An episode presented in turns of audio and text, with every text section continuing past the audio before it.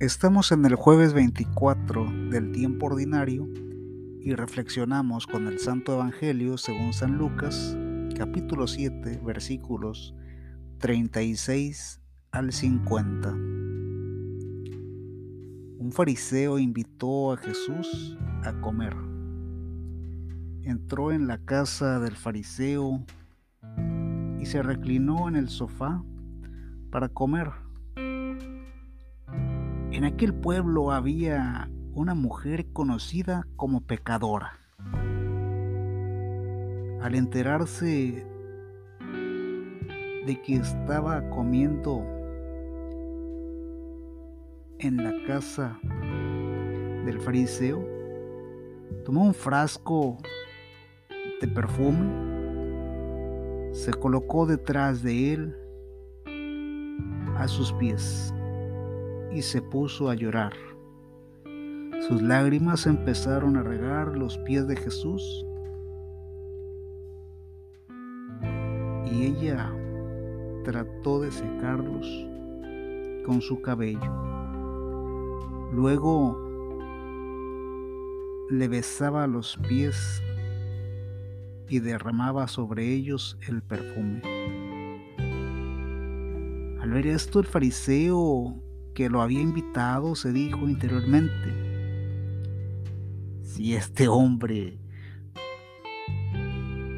fuera profeta, sabría que la mujer que lo está tocando es una pecadora. Conocería a la mujer y lo que vale. Pero Jesús Tomando la palabra le dijo, Simón, tengo algo que decirte. Simón contestó, habla maestro. Y Jesús le dijo, un prestamista tenía dos deudores, uno le debía 500 monedas y el otro 50. Como no tenían con qué pagarle, les perdonó la deuda a ambos. ¿Cuál de los dos lo querrá más? Simón le contestó, pienso que aquel a quien le perdonó más. Y Jesús le dijo, has juzgado bien y volviéndose hacia la mujer, dijo a Simón, ¿ves a esta mujer?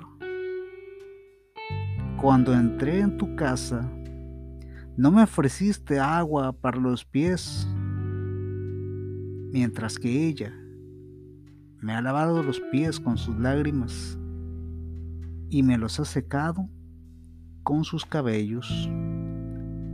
Tú no me has recibido con un beso.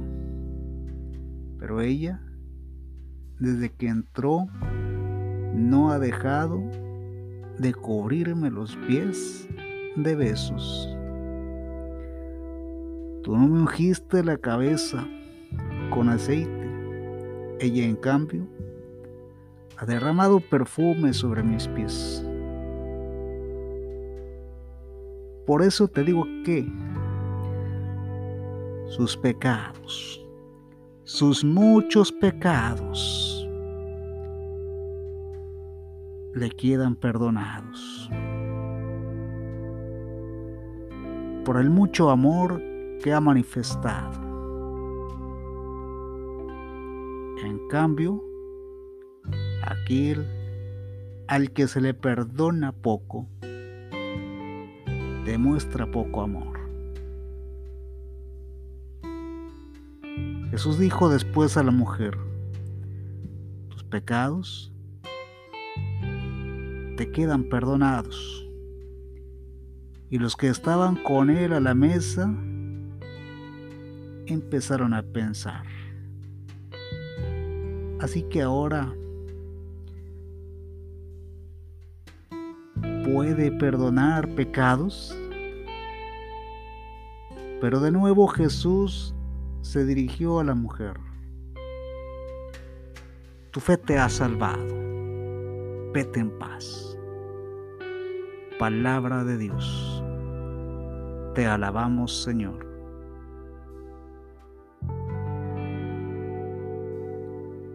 Una mujer pecadora.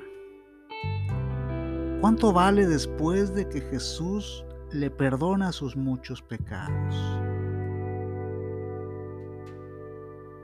Tanto como su propia sangre. La de Jesús, que derramada en la cruz nos hace libres por la fe. Tu fe te ha salvado. Vete en paz.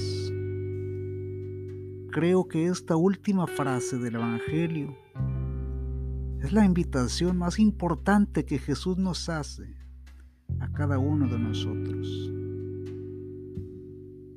Tengamos fe y alcanzaremos el perdón de nuestros pecados.